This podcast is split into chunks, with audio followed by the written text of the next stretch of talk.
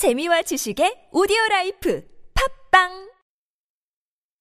그런데 여행을 가서 깨닫는 것은 세상은 XY 평면만으로 이루어진 게 아니라 나와 무관한 Z축이 있다. 오디오 매거진 월말 김어준 1월 29일 팟빵 앱에서 공개됩니다.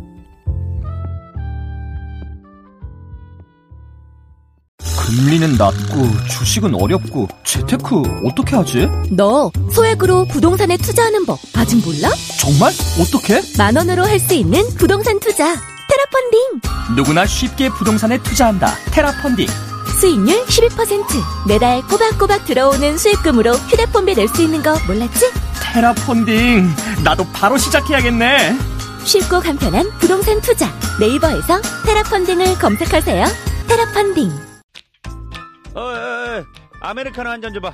2,500원이요. 수고가 많으십니다. 어제도 친절하게 대해주신 덕분에 기분 좋게 아침을 시작했어요. 오늘도 아메리카노 한 잔 부탁드립니다. 네, 저도 감사합니다. 2,500원입니다. 왜 나한테는 안 웃어? 지금 나 무시하는 거야? 안녕하세요.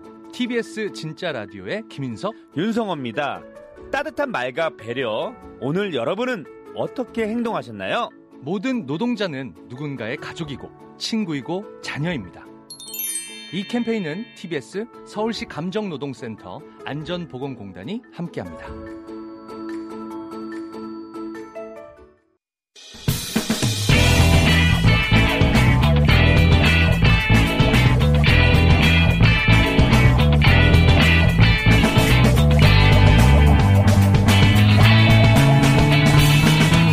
김어준의 뉴스공장.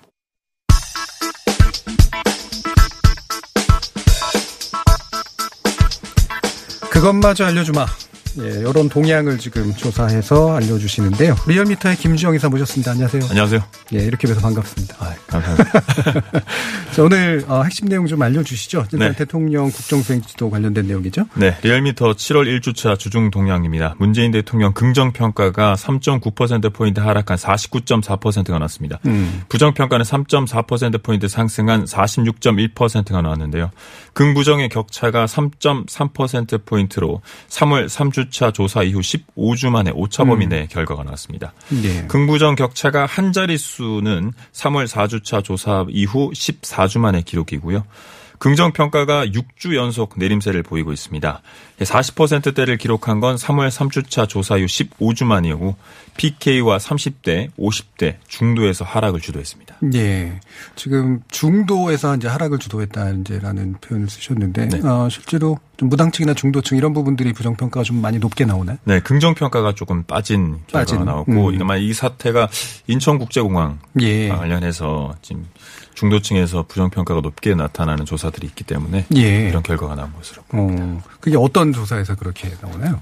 그 정규직 전환에 대해서 뭐 점층적인 전환 그리고 뭐 일시적 그 한꺼번에 하는 전환에서 한 절반 이상이 점진적으로 하는 전환이 좋다 뭐 이런 조사가 있었고 그리고 20대와 30대, 20대 같은 경우는 이제 취업 준비생들. 이 어떤 언론에 나와 있는 보도량을 보고 예. 부정평가가 상승하는 그런 경우도 있었고 또 20대에 그 자녀를 둔 50대에서도 이제 긍정평가가 하락하고 부정평가가 높아지는 그런 현상이 일어나고 있습니다. 그러면 확실히 이제 연결고리가 좀 있긴 있네요. 어떤 그 관련돼 있는 어떤 연령층 그리고 네. 그 연령층과 관련돼 있는 네. 어떤 세대 이런 게 이런 부분하고 연결이 좀 돼 있는 것 같은데. 네, 제가 또 추가적으로 한 말씀 더 드리면. 예. 대통령 지지율과 민주당 지지율이 이제 소폭 빠졌습니다. 예. 이게 아까 말씀드렸듯이 인천국제공항 사태도 있었고 국회 단독원 구성 예, 그리고 추미애 윤석열 그 갈등이 재현 그리고 뭐 부동산 대책 발표 이게 또 좀 큰 이슈인데요. 부동산 대책 발표 논란도 있고 청와대 참모진들이 아직 이제 집을 다주택이 있다는 그런 보도가 있었기 때문에 부정평가가 상승하는 그래서 정치, 사회, 경제 이 세 분야 모두 지금 악재인 그런 상황입니다. 그러니까 민주당의 이제 원구성 관련된 문제. 네. 그다음에 이제 인천국제공항공사, 네. 그다음에 추미애 장관과 검찰과의 대립 문제, 네. 그다음에 부동산 문제 이런 게 이제 네네네네. 전반적으로 다 네. 정치 사회에 악재로 작용했기 때문에 어떤 뭐 특정한 발언들이나 아니면 시기 뭐 이런 것들에서 좀 눈에 띄는 부분들은 좀 있으신가요? 그 인천국제공항 관련해서 예. 김두관 의원께서 이제 주말 사이에 뭐 한 말씀들이 어떤 20대와 30대, 50대에서는 좀 안 좋게 그 일간 집계로 하락하는 그런 결과가 나왔습니다. 예, 김두관 장관이 뭐 공채 문제라든가 정규직이 뭐 이제 임금 더 받는 거 뭐 이런 부분들 좀 강하게 좀 이제 핵심이 되는 부분을 짚긴 하셨는데 네. 사실 20대와 30대에서는 굉장히 그 취업이라는 단어만 들어가도 굉장히 민감하기 때문에 아무래도요. 네.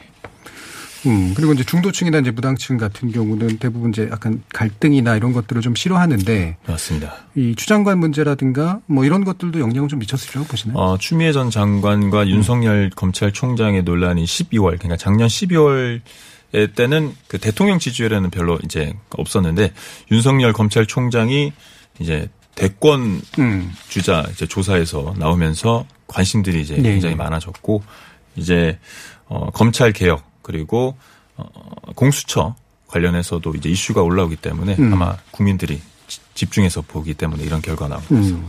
그럼 이제 정당 지지율하고 또 연관해서 네. 좀 봐야 되겠네요. 민주당 지지율 동반 하락했습니다. 3.1%포인트 하락한 38.1%가 나왔고요. 한 주 만에 하락 반전했습니다. 그랬죠. 네, 큰 폭은 낙폭이 있었고 서울과 20대 중도 무직, 사무직에서 하락을 주도했습니다. 통합당은 상승했습니다. 1.9%포인트 상승한 30%가 나왔습니다. 똑같이 1주 만에 상승 반전했는데요. 30%가 나온 거는 3월 4주차 때 14주 만에 나온 것으로 보이고 20대와 중도, 주부, 학생에서 상승을 주도했습니다. 예. 열린민주당 0.2%포인트 하락한 5.4%, 정의당 1%포인트 상승한 5.2%, 국민의당 1%포인트 하락한 2.7%, 기타정당 0.1%포인트 상승한 2.6%, 무당층 증가했습니다. 1.3%포인트 상승한 16%. 이번 주중조사는 TBS 의뢰로 리얼미터가 6월 29일부터 7월 1일까지 4월 동안 전국 18세 이상 유권자 1,507명의 응답을 완료했고 유무선 전화면접 자동답 혼용 방식을 실시했고 표본 오차는 95% 신뢰 수준에 플러스 마이너스 2.5%포인트 응답률은 3.9%입니다. 자세한 사항은 중앙선거여론조사심의위원회 홈페이지와 유튜브 채널 리얼미터 TV에서 확인하실 수 있습니다. 예. 원구성 관련된 혹시 또 내용도 좀 있으신 건가요? 네. 저희가 그 현안 조사로 민주당 국회 상임위원장 단독 선출에 대해서 국민 여론을 물어봤습니다. 질문은 그 잘못한 일이다, 잘한 일이다 이렇게 물어봤는데 잘못한 일이다가 절반 이상 50%, 50.7%가 나왔고요. 잘한 일이다 38.5%가 나왔습니다. 지난주에 다른 여론조사기관에서 민주당 상임위 18개를 가져가는 거에 대한 또 국민 여론을 물어봤는데 그때도 비슷한 이제 그런 결과가 나왔습니다. 전반적으로 이제 민주당에 대한 고정지지층 정도에서만 이제 잘한 일이다라는 게 나오는 것 같은 그런 수치로 이제 보이네요. 네. 너무 정확하게 지적하셨는데 제가 깜짝 놀랐어요. 제가 할 일을. 맞습니다. 네, 맞습니다. 민주당 지지층에서 긍정평가가 굉장히 이제 절반 이상으로 나오는 그런 결과가 나왔습니다. 거의 80%가 나왔습니다. 알겠습니다. 네, 이것도 제가 그 조사 결과를 말씀드려야죠. 예. 이번 조사는 TBS 리얼미터가 7월 1일 하루 동안 실시했고요. 전국 18세 이상 성인 남녀 500명을 대상으로 유무선 전화면접 자동등 홍정보실 실시했고 표본 오차는 95% 신뢰 수준에 플러스 마이너스 4.4%포인트, 응답률은 4.6%입니다.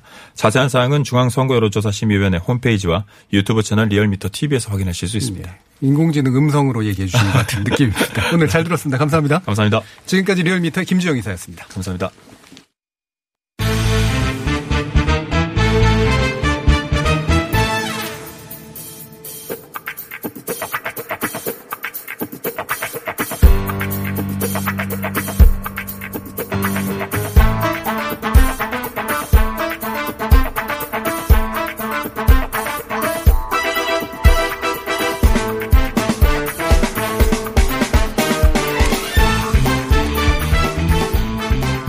네, 우리 정치구단주 박지원 석좌 교수님 모셨습니다. 안녕하십니까?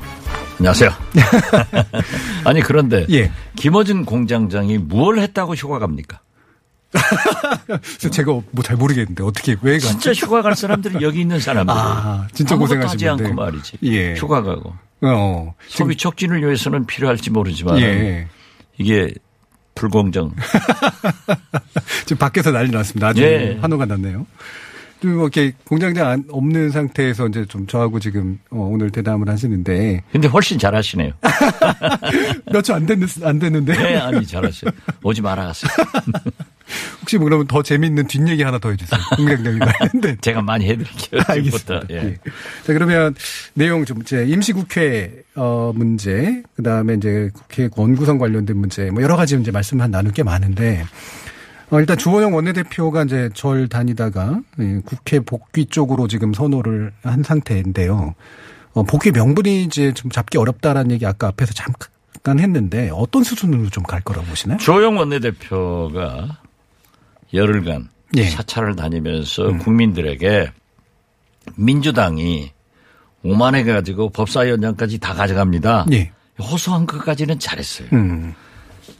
그런데 문제는 통합당이 없어도 원구성이 된다는 것을 그렇죠. 알아야 돼요. 예. 그리고 민주당에서는 열흘간 5번의 기회를 줬는데 계속 끌고 다니려고 하면은 민주당이 끌려가면은 국민들로부터 도대체 당신들은 180석 의석을 줬는데도 또 끌려다니냐. 예. 그래서 그렇겠죠. 이번에 김태년 대표가 완전히 원구성해버린 것은 박병석 의장과 아주 올림픽 가면 금메달 땁니다. 아, 예. 네.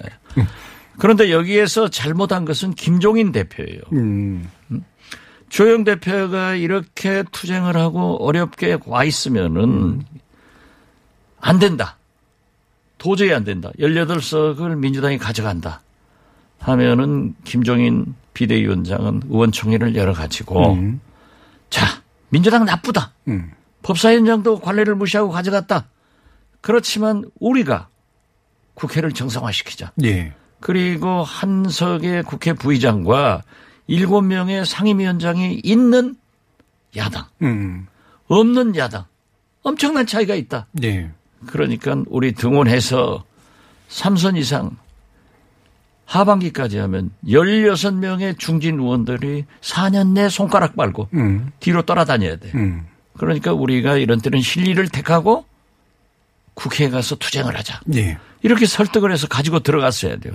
그런데 같이 하지 말자. 이건 김종인 리더십에 굉장한 마이너스를 가져왔다. 이 국회 정상화의 책임은 역시 김종인 비대위원장이 자기 비대위원을 오래 끌고 가서 혹시 내가 통합당이 잘못되면 대통령 후보 될까 하는 생각을 했지 않는가 의심을 하는 겁니다. 아, 그러세요? 예, 잘못했어요. 예. 그러니까 잘못된 판단이고 그 심지어는 통합당이 이렇게 좀 지리멸렬한 게 그래야 비대위를 오래 끌고 가니까. 그런 권력이라든가 이런 거 영향력 예. 이런 것들을 살릴 수 있다. 그럼 실제로 이제 그 미래통합당이 7석이라도 받고 7개 상임위원장 자리도라도 받고 부의장 한 석까지 받고 그래서 그게 실리이자 실제로 명분도 충분하다 이렇게 보시면 충분하죠. 예. 이번에는 명분도 실리도 가져갈 수 있었는데 김종인 비대위원장의 오판으로 예. 완전히 굴복하고 들어가야죠. 일단 아까 이제 여론조사 나온 거로 보면 아직까지는 이제 확실히 부정적인 여론인 것 같긴 해요. 그러니까 민주당 측에. 그런데 그렇다고 해서 미래통합이 일부 올라가긴 했는데 미래통합당의 현재 같은 결정이 여론을 또 확 끌어오는 이제 그런 방식도 아니고. 만약에.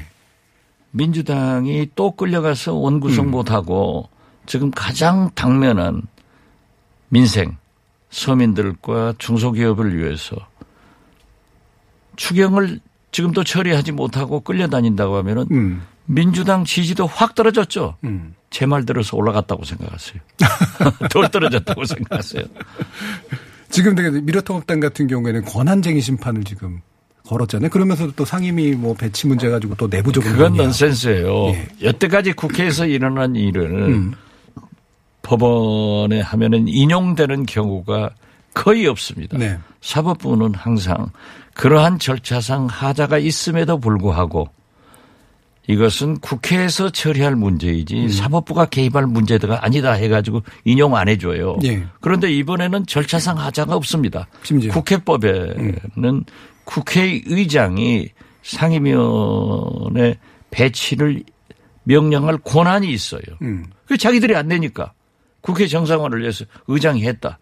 이건 절차도 문제니까 그렇게 해가지고 기각되면은 또 한 번 망신하는 거예요. 네. 저는 그 법조인들이 비교적 그 통합당이 많은데 역시 만주 변호사 박지원보다 못한다. 그러니까 인용 가능성이 실제로 있다고 판단했을 것 같지는 저도 아는데. 아니죠. 예. 그러니까 정치적 공세를 해본 거예요. 그런데 이것도 취하해버리고 빨리 국회로 들어가야 돼요. 지금 내일 지금 이 추경이 통과될 예정 아니에요? 예. 예. 예정이라 하면 오늘 들어가는 거예요. 오늘 들어가서 좋다. 당신들이 심의하면서 소위 삭감은커녕 증액을 했는데 중소기업과 서민, 국민을 위해서 우리가 지적을 하고 우리는 반대를 하든지 찬성을 하든지 기권을 한다. 이렇게 해서 정상화해 주면은 국회를 들어갈 기회를 한번 잡는 거예요. 예, 예. 그럼 일단 등은 됐잖아요. 그리고 나서 이제 7월 임시국회가 소집되니까 그때 이제 다시 한번 협상의 기회를 잡을 수 있는 게 공수처 추천위원 2명을 내놔야 되거든요. 그렇기 때문에 이 공수처를 가지고 여야가 개원 전에 협상을 해서 자, 그러지 말고 처음부터 주기로 했던 국회 부의장 한석과 아직 선출을 안 했죠. 부의장만은 그 상임위원장을 7석을 우리한테 돌려주고 상임위원도 배정하자. 이렇게 해서 정상화를 주도적으로 통합당이 해야 국민들이 아 그래도 저 사람들이 정치력이 있구나 이렇게 하는데 이번에도 안 하면은 길이 없어요. 그 민주당은 반드시 공수처 구성을 위해서 법 개정해버리면 어떻게 될 거예요. 네. 또 민주당도 법 개정하겠다. 이렇게 큰 소리를 치지만은 또 해서도 안 되고. 그러니까 이런 때는 민주당도 한번 져주면서 끌어들여야죠. 그리고 통합당은 공수처 추천한다는 명분으로 국회를 정상화시키고 자기들의 목적 달성을 이루어내는 것이 국회지. 매년 밖으로 돌아다니고 뭐 절로 돌아다니고 이러면은 황교안 리더십 따라가는 거죠. 예. 그러면 또 망해요. 재판될 가능성이 또 높죠. 그래서 말씀하시는 게 결국 1차 명분은 추경. 그다음에 2차는 이제 그래서 다시 가져올 것들 다시 가져오고. 공수처. 그다음에 공수처까지. 공수처 추천위원을 협력하면서 해줘야죠. 네. 네, 일각에서 이제 이렇게 많이 또 얘기하는 건 공수처 문제는 아마도 끝까지 그 계속해서 느리고 안 참여할 것 같다라는 그런 예상들이 나오잖아요. 그러면은 민주당은 예. 지금 얘기하잖아요. 예. 이해찬 대표나 김태년 원내대표가 법 개정해가지고 하겠다. 안 할 수 없잖아요. 예. 역대 대통령이 다 공수처 신설을 공약했고 이걸 지금 문재인 대통령은 검찰 개혁과 공수처 개혁 이걸 제1 목표로 삼고 해달라 이렇게 요구하고 있는데 안 하면은요 또 법 개정해서 하는 거예요. 예. 그러면 진짜 바보 되는 거죠. 그렇죠. 민주당이 이제 공수처 그냥 법까지도 이제 바꾸는 방향으로 아예 가게 되면 결국은 계속해서 밀리는 상황까지 갈 수밖에 없는 건데 그 견제 수단이 지금 없다는 말씀이시죠. 그렇죠. 예. 그러니까 정치라고 하는 것은 협상은 뭐냐? 내가 다 가지려고 하면 그게 협상이에요. 통보지. 예. 협상은 서로 주고받는 거예요. 그래서 국회라고 하는 것은 최선을 못하면은 차악이라도 하는 거죠. 근데 미래통합당 같은 경우에는 이제 그 구도를 안 만들기 위해서 저쪽이 다 뺏어갔다로 지금 자꾸 하려고 그러면 총선 때 예. 자기들이 왜 3분의 1밖에 못 먹어요. 예. 그렇게 되려면은 국민을 설득해서 잘해가지고 민주당이 아니 저 통합당이 망한 게 뭐예요. 반대만 하고 문재인 대통령 발목만 잡고 국회는 버리고 광화문에 가서 태극비다고 시위하다가 망한 거 아니에요. 네. 자기들만 망하지 왜 박지원까지 망하게 만드냐. 망할 짓을 해가지고. 저 끌려 들어가셨죠. 예, 그 상황에. 3분의 1밖에 안 됐는데 네. 사실 말이죠. 교수님. 네. 이 국회가 이 모양인 것은 박지원이 안 들어갔으니까 이런 거예요. 그렇죠. 이른바 협상의 어떤 대가신데. 아니 그렇게 해서 제가 좀 올라가야 됩니다. 그럼 아까 이제 말씀 주셨던 내용 가운데 이제 김정인 비대위원장이 지금 미래통합당이 그렇게 잘하는 것만을 바라는 것 같지 않다라는 그런 말씀이신데 이런 강경 대응의 배경에 분명히 김종인 위원장이 있다라고 보시는 건가요? 저는 그렇게 봅니다. 처음부터 예, 국회가 이렇게 파투나기 전부터 이걸 틀 사람은 김종인 위원장이다. 이래서 정상적으로 틀어줘야만이 원로가 비대위원장이 용병 비대위원장이 아니다 소리를 듣는 거예요. 주인의식을 가지고 진짜 미래통합당이 나갈 길은 국회를 정상화해서 가장 강력한 투쟁 장소인 국회에서 모든 것을 싸우자. 그런데 이제 싸우려면은 전차 몇 대라도 있어야 되는데 다 없애버렸잖아요. 예. 아, 중진들이 절대 못 참아요. 아, 생각해보세요. 내가 3, 4선 했는데 지역구 가면은 당신 뭐 해요? 손가락 말고 뒤로 따라다니면 그건 뭘 보고 지역구 예산을 가져올 수 있어요. 그렇죠. 당 존재감을 살릴 수 있어요. 예. 이 상임위원장의 파워란 것은 상상을 불허할 정도예요. 그렇기 때문에 7개 가령 국토교통위원회가 그렇죠. 지금 현재 얼마나 중요해요. 예결위원장 같은 예. 거. 상임위원장이 회의 소집 안 하면요. 안 돼요. 끌려다니는 거예요. 그러면 여당한테 자 우리가 요구하는 거 이거 하나 내놔라. 아 그렇게 해서 여당에서 지금 뭐 국정조사 하자고 몇 개 내놨잖아요. 이런 것도 한두 개 받아내는 거죠. 예. 예. 아무것도 자. 지금은 투쟁의 툴이 방법이 없어져 버렸어요. 자, 또 한 가지 전문 분야 지금 말씀 주셔야 되는데 지금 북미 관계, 대북 관계잖아요. 지금 이제 지난달에 한 EU 정 화상회의에서 문재인 대통령이 이제 대선 전에 미국 대선 전에 북미 정상회담 좀 실현시켜 보려고 한다라는 이제 말이 나왔는데 가능성은 그렇게 높아 보이진 않거든요. 어떻게 전망하세요? 북미 정상회담, 예. 남북미 정상회담은 예. 제가 맨 먼저 주장을 했는데요. 가능성이 안 높더라도 추진해야 된다. 추진해야 되고 만들어내야 됩니다. 이것이 문재인 대통령만이 이 지구상에서 할 수 있는 유일한 분야예요. 김정은 위원장을 설득하고 트럼프 대통령을 설득하고 지금 현재 김정은 위원장도 코로나 경제 위기로 인해서 평양도 심지어 배급을 못 준다는 거 아니에요. 네. 지금 중국에서의 물자 지원이 10%밖에 없습니다.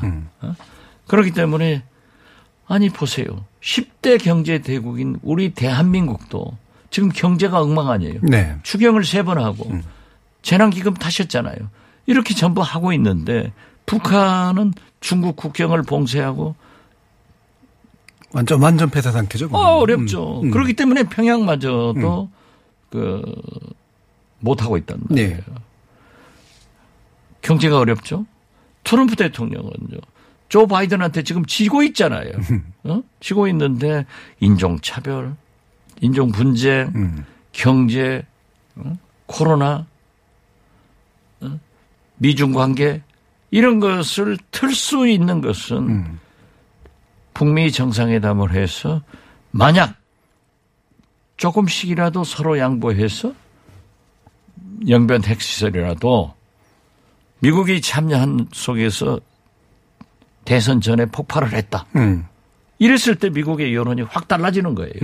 그 길을 갈 수 있어야 되고 또 그러한 것을 하기 위해서도 김정은 위원장도 제재 해지를 위해서 경제 발전을 위해서는 지금 당장 경제 지원을 받기 위해서는 필요하지 않습니까? 예. 서로 필요할 때 적절하게 하는 것이 정치고 외교입니다. 그래서 난 지금 해야 된다. 진짜 문재인 대통령께서 이번에 제안한 것은 시의적절하고 지금 김정은 위원장도 트럼프 대통령도 간곡히 생각하고 있을 거다. 네. 그래서 이대훈 우리 특별대표가 다녀왔고 네. 비건 차관도 오는 것 아닌가. 좋잖아요. 네. 네. 적어도 이게 어느 정도까지 될 수 있을지 모르겠지만 이렇게 뭔가 이렇게 액션들이 계속 나오는 거 네. 가시적인 성과까지는 어느 정도까지 그럼 예상하시나요? 지금요 예. 남북미 세 정상들은 비핵화에 대한 합의가 됐다는 것도 아니에요. 예.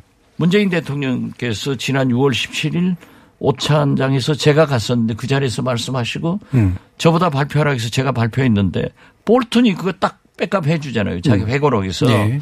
이 신뢰가 높단 말이에요. 이분들이. 그렇기 때문에 지금은 의전이 필요 없어요. 문정인 교수 나는 특사 파견을 해서 물꼬를 한번 타보자 했는데 역시 문정인 교수는 지금 특사 필요 없다. 남북 간에 얼마나 신뢰가 있냐. 북미 간에 얼마나 신뢰가 있냐. 만나면 되는 거예요. 전화 한마디 해서. 우리 만나자. 선발대 가서 하면은 2, 3일 안 걸리고도 만날 수 있어요. 예. 네. 자, 그걸로 가야만이 트럼프가 삽니다. 예. 김정은 위원장도 예. 지금 현재 20년 전에 고난의 행군 시절처럼 만약에 경제가 어려워지면 굶어 죽는 사람이 생기면 안 되는 거예요. 서로 절실한 거예요. 예, 이 서로 절실한 상태 또 한 번에 좀 돌파구가 마련됐으면 좋겠습니다. 마련돼야죠. 예. 마련되게 만들어야죠. 만들어야죠. 예. 그러니까 국회도 정상화해서 여야가 초당적으로 이걸 해야지. 지금 우리나라가 말이죠. 코로나를 극복하고 경제를 살리고 남북관계를 살려낼 수 있는 이 시급한 걸 가지고 예. 밤낮 추미애 윤석열 싸우고 이제 또 이성은 지검장까지 네. 냈다 한번 박아버리고 이게 말이 돼요? 예. 어? 그리고 뭐 국회를 정상화하니 안 하니 무슨 어? 그거 가지고는 안 돼요. 예. 작은 싸움하지 말고 큰일 하자. 그렇죠. 국가를 예. 생각해서 국익을 생각해야지. 아니, 이렇게 애국자를 말이죠. 낙선을 시키다니. 자, 잘 들었습니다. 지금까지 박지원 교수였습니다. 감사합니다. 네, 감사합니다. 키도 자세도 한창 성장기인 우리 아이. 허리 펴고 어깨 펴고 고개 들어야지. 지금 자세가 평생 자세가 될지도 모르는데 계속 따라다니면서 잔소리만 하실 건가요? 그래서 아이에게 필요한 건 바디로직 탱크탑 주니어. 입으면 끝. 곧게 편하게. 우리 아이 자세를 바로 잡아주세요. 바디로직 탱크탑 주니어. 바디로직. 시더 아빠 발톱 너무 두껍고 색깔도 이상해. 이 녀석 그럴까봐 내가 캐라셀 네일 준비했지. 갈라지고 두꺼워진 발톱 무좀이 싹 사라진다고. 미국 판매량 1위 600명 임상실험을 거친 전세계 48개국 손발톱 케어 압도적 지배자 캐라셀 네일. 2주 후 달라진 손발톱을 경험할 수 있습니다. 네이버에서 캐라셀 네일을 검색하세요. 안녕하세요. 치과의사 고광욱입니다. 태아가 자랄 때 가장 먼저 생기는 기관이 어디일까요? 바로 입입니다. 먹는다는 것은 삶의 시작이자 끝인 것이죠. 100세 시대인 요즘은 치아를 100년 가까이 사용합니다. 그럼 어떻게 해야 치아를 100년 동안 건강하게 관리할 수 있을까요? 바로 올바른 칫솔질과 정기적인 스케일링입니다. 가까운 치과를 방문하시면 치과의사 선생님께 올바른 칫솔질을 배울 수 있습니다. 그리고 1년마다 건강보험 적용이 되는 스케일링 치료 놓치지 마세요. 이 캠페인은 유디치과협회와 함께합니다.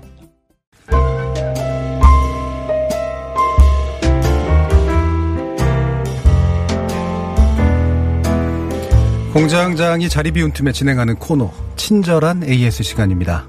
이제 막 방송 들으신 분들은 목소리가 낯설어서 아마 놀라신 분들도 계실 텐데요.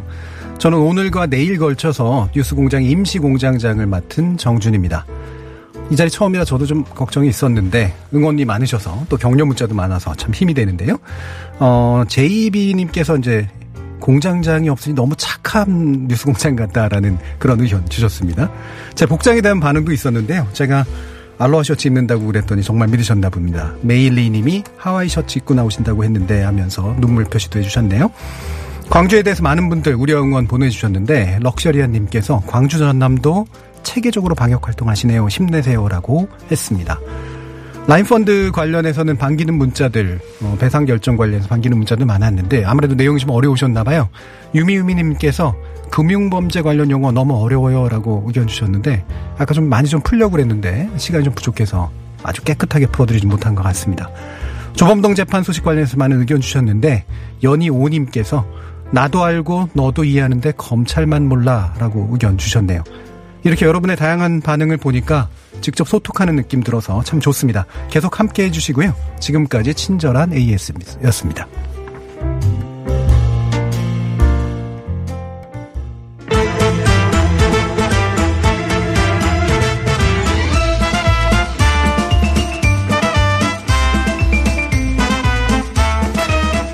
동네 사람들, 러시아, 스웨덴, 터키 이 3개 나라의 언론 자유지수, 그다음에 언론 상황들 들어보는 시간 마련을 했는데요. 러시아에서 오신 일리아 벨라코프님. 네, 안녕하십니까, 일리아입니다. 예. 그리고 스웨덴에서 온 요아킴 소렌스님. 네, 안녕하세요. 그리고 터키에서 온 알파고 시나씨. 네, 안녕하세요. 16년 전에 왔고요. 오늘은 그냥 신사동에서 왔어요. 16년 전에 터키에서 오셨고, 네. 예, 오늘은 신사동에서 오셨고요. 예. 신사동 산지 얼마 되셨어요? 그거 좀 오래됐습니다. 오래되셨습니다. 예. 터키에서 산 거보다는 짧죠, 그래도. 아, 저는 한국에서 사는 거는 터키에서 사는 것보다 많아요. 예, 그래요? 예. 오, 그래서 저는 하프 한국인으로 생각하시면 돼요. 한국인. 예. 실제로, 예, 그런 것 같아요, 느낌상. 자, 이게 지금 각 나라의 언론에 대해서 궁금하신 분들 많은데, 마침 또 뭐 제가 이제 언론학자다 보니까, 예, 또 관심도 많이 있습니다. 근데 이 부분 중에 아무리 언론학자라도 모든 나라 언론을 다 접할 수는 없어서 오늘 얘기 들어보고 싶은 것들이 굉장히 많은데, 일단 대표 언론들이 어떤 건지, 전반적으로 언론계가 어떤 특징을 지니고 있는지에 대해서 한번 얘기를 들어볼게요. 우리 스웨덴부터 들어볼까요? 아, 예. 저는 오늘 스웨덴에 자랑 좀 하러 왔습니다. 자랑하러? 예, 왜냐면 스웨덴 언론이 되게 좋은 나라예요. 그래서 스웨덴 언론의 특징이 예. 이 두명성이에요. 투명성하고 객관성이에요. 객관성. 그래서 대부분의 언론이 그냥 의견 없이 있는 그대로를 소개하는 거예요. 그래서 뭐 신문사는 뭐 몇 개 있는데 그래서 정치적인 경향이 없는 게 아니에요. 좀 있어요. 예. 근데 그거를 공개하고 만약에 사람의 의견이 들어가면 그걸 표시하도록 할게요. 그래서 항상 정부는 객관적으로 이렇게 소개를 하고 방송국은 아예 국민의 세금으로 운영되는 그런 방송국들이 있어요. 예. 그런 방송국은 대기업의 영향이나 정부의 영향 없이 주식회사 형태로 예. 아주 객관적으로 정보를 소개하기 때문에 아주 좋아요. 이게 저희가 이제 스웨덴 쪽 북유럽 묶어가지고 보통 이해를 하는데 네. 이게 이제 미국식 언론들만큼이나 이제 되게 객관적이고 사실 중시한다 그러면서도 아까 말씀드렸듯이 의견이 있어요. 네. 예, 의견이 있는데도 기본적으로 되게 투명하고 객관적으로 하면서 거기에 의견이 이제 들어가는 이런 방식이란 말씀이시죠. 맞아요. 그래서 예. 이 사회적인 신뢰도도 되게 높아요. 예. 그냥 사람들은 바보처럼 다 믿어요. 그래서 싸게 치시려면 스웨덴에 가시는 것도 바보처럼 다 믿는다. 네, 다 믿어요. 근데 그게 평소에 신뢰가 있어서 가능한 네, 그런 문제겠죠. 예. 자, 그렇다면 러시아는 어떻습니까, 일단? 뭐 일단은 러시아는 스웨덴이랑 다른 거죠. 예. 많이 다르죠. 많이 다른가요? 많이 다르죠. 일단은 러시아 미디어 마켓 같은 경우는 한국이랑 너무나도 다른 게 한국에서는 주로 이제 진영별로 나뉘잖아요. 진영, 그러니까 정치 진영. 네, 예. 보수 진보냐, 그러니까 이런 나뉘는데 러시아에서는 친정부냐 반정부예요. 그러니까 이게 두 개가 진영 기준으로 나뉘는 예. 게 아니라 이제 정부를 찬성하는 거냐 또는 정부에 반대하는 거냐 이렇게 다른데. 러시아에서 나오는 거의 대부분 중앙 방송사들은 그러니까 러시아 내에서 연방 방송사라고 예. 하는데 전국에서 이제 방송하는 다 이제 정부가 통제를 하고 있죠. 그 정부가 대부분의 주식 쉐어를 갖고 있고 국영인 셈이고 네, 위에서는 거의 뭐 지시식으로 명령식으로 이제 어떤 정보를 어떻게 어떤 식으로 어떤 숫자를 해야 하는지 다 예. 이제 거의 지시식으로 하고 있고요. 네, 언론 반정부 언론은 다 인터넷에 있어요. 네. 인터넷은 어느 정도의 러시아 정부가 통제할 수 없는 영역이라서 거의 대부분 이제 언론을 통해서 하기도 하죠. 네, 러시아에서 재미있는 얘기가 하나가 있는데, TV랑 냉장고가 싸운다라는 표현이 있어요. TV하고 냉장고하고? 네. 왜냐하면 TV는 무조건 친정부이기 때문에 정부가 공식적인 입장을, 그러니까 예. 러시아가 잘 살고 있다, 돈이 많다, 사람들이 행복하다, 이런 입장인데, 막상 냉장고를 열어보면 텅텅 비어있다. 네. 그러니까 현실이 그러니까. 그래서 예. 러시아에서는 너는 TV 파냐 냉장고 파냐라는 그런 농담식의 보도들이 많이 되고 있죠. 그러니까 텔레비전은 정부를 대변하는 판타지고, 네, 예. 냉장고는 정부가 현실을 보여주는 예. 냉정한 거고. 네. 기자를 자박하기도 해요. 그런 경우도 있죠. 네, 뭐 기자가 갑자기 죽으니까 자박할 리가 없어요. 아주 변하게 의원이. 사실 러시아 같은 경우에는 이제 예전에 이제 공산주의 모형이라 해서 그냥 뭐 그때는 이제 반정부 친정부도 아니라 이제 완전히 이제 공당에 속한 이제 그런 언론이었다가 자유화가 좀 되면서 이제 반정부가 일부 등장한 건데 아, 그렇죠. 그러니까 예. 그것보다는 조금 어렵긴 한데, 그러니까 되게 많은 변화를 겪었어요. 미디어 시장에 90년대 같은 경우는 거의 대부분 다 반정부였다가 이제 2000년에 들어서 푸틴 정권을 집으면서 상황이 조금 더 바뀌기 시작했어요. 그래서 옛날에는 90년 같은 경우는 옐친이 대통령이었을 때는 모든 TV들이 반정부였어요. 항상 모든 네. 방송사들이. 근데 지금은 또 반대로, 그러니까 정반대로 모든 TV는 진정보고 인터넷을 통해서 나오는 언론사들은 다 반정부예요. 결국에는 이제 신규 미디어들이 이제 결국 반정부 위치를 가질 수밖에 없는 대부분, 네. 그런 상태네요. 자, 그 터키 같은 경우에 그러면 여기도 결정적인 변수는 에르도안 대통령입니까? 네.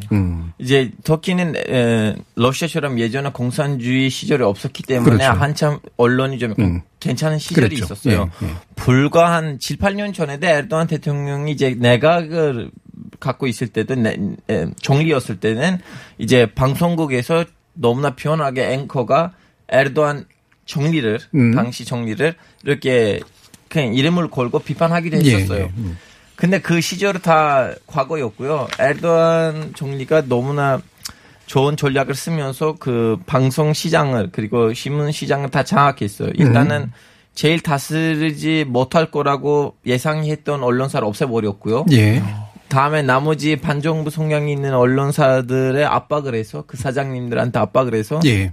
강제로 매각시켰어요. 그 진정부 예. 기업한테. 어허. 그러다 보니까 지금 터키에 있는 모든 메인스트림 그 주류의 그 언론사들하고 방송국들이 다 에르도안 대통령을 장악하고 있고요.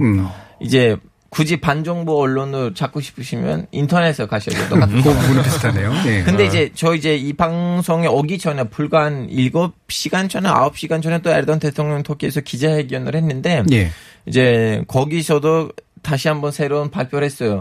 이제 인터넷은 이 서양의 먹물이 우리 먹물을 죽이는 분위기다 보니까 예. 우리는 이슬람 문명을 지켜야 되다 보니까 인터넷을 정리해야 되고 이 트위터라든가 노트북이라든가 넷플릭스 무슨 죄가 있는지 모르겠어요. 그냥 영상인데 다 통제해야겠다라고 이제 선언을 했어요. 그래서 조만간 그쪽 SNS도 좀 많이 통제를 받거나 아니면 완전 차단될 거라고 그러는 거고. 그러니까 규제가 안 됐던 뉴미디어 영역까지도 이제 규제를 하겠다는 네. 건데 방금 말씀 주신 그런 일부를 없애거나 그다음에 통폐합하거나 팔아버리거나 이런 과정이 한국에서 1980년에 딱 있었던 일이거든요. 네. 이른바 언론 통폐합이라고 해가지고 아시죠? 네. 예. 그런 것들도 있었고 이제 예. 아시다시피 경향신문이 매각됐다가 그렇죠. 다시 한번 어느 날 이렇게 복귀가 됐는데 그거 말고는 딴 기법들도 있어요. 딴 기법. 예. 예를 들면 이제 전 뉴스공장장님 같은 분들을 한 달에 한 2억 3억 정도 돈을 주면서 아하. 매각을 해요.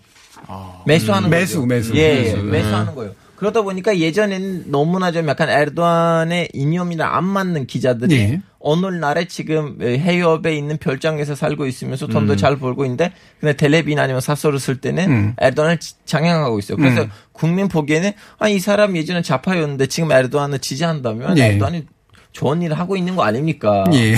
그럼 약간 돈 많이 벌려면 그냥 덕기 가서 좀 반정부 하면 그냥 아니, 정부에서 돈을 받아요. 일단 먼저 해야죠. 네. 네. 먼저 해야죠. 네. 그래야지 이제 얻을 수 있는 거니까. 그래. 몸값을 올려야 되니까. 네. 사실 이 부분도 한국에서 있었던 일이에요. 아, 있었어요.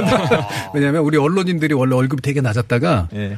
막 올라가기 시작한 게 1980년대거든요. 아, 제 보기에는 저값제 소매한테 돈으로 아무리 내도 문재인 대통령 지지하지 않을 것 같아요. 지금 이제 더 이상 안 되는 거죠. 자, 그러면 오늘 또 언론 자유지수 얘기하기로 했으니까 발표 나왔잖아요. 지금 이제 국경 없는 기자단에서. 역시 스웨덴은 높게 나왔죠. 예, 아주 높습니다. 되게 얼굴 좋아졌어요. 얼마나 높은가 지금. 얄밉게 아까부터. 되게 얄밉죠, 그렇죠? 예. 아니, 스웨덴은 4위죠. 예. 4위밖에 안 했네요. 못했네요. 뭐 러시아는 몇 위예요? 100도 안 될 거예요. 어차피 1등 못할 거 다 똑같다. 그러니까. 근데 이거는 1등이 아니잖아요. 아까 말씀드린 것처럼 이게 예. 투명성하고 이 객관성 이런 예. 것 때문에. 이 지수가 되게 높은 걸로 파악할 수 있고요. 이 사실 언론의 자유법을 세계 최초에 도입한 나라는 바로 스웨덴이에요. 언론 자유법. 예. 그거는 전 700 뭐 몇 년이었어요. 250년은 넘었어요. 예, 예. 그렇게 이제 그 언론의 자유를 중요하게 생각하는 거죠, 스웨덴에서. 그럼 그것도 이 자유 지수에도 볼 수 있다는 거죠. 지금 언론 자유 지수가 굉장히 높게 나오고 이거 사실 뭐 예전부터도 북유럽 계통들은 굉장히 높게 나왔고 언제나 수위를 이제 차지를 했었거든요. 이래도 북유럽 예. 쓸 기사가 없어요. 쓸 기사. 쓸 기사 많아요. 매일매일 고민해요. 뭘 할까. 자, 질문 하나만 할게요. 스웨덴 신문을 읽어보셨어요? 아니 가끔씩 봐요.